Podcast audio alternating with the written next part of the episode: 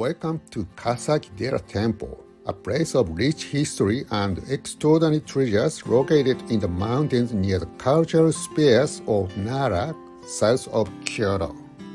At Kasagi-dera Temple, which traces its roots back 1,300 years, you'll find two remarkable crypt-carved Buddha statues that immediately catch your eye. One of them is a towering 16 meter tall Maitreya statue preserving the image of the past.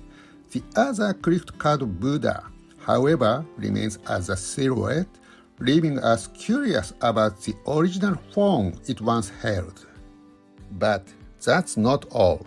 This temple holds an extraordinary treasures. It's none other than this magnificent bell recognized as a designated important cultural property by the Japanese government.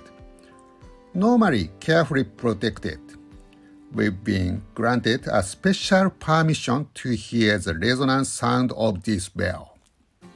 Kasagi-dera Temple, nestled in the serene mountains, offers a profound experience connecting you to Japan's ancient past and the cultural heritage of Nara.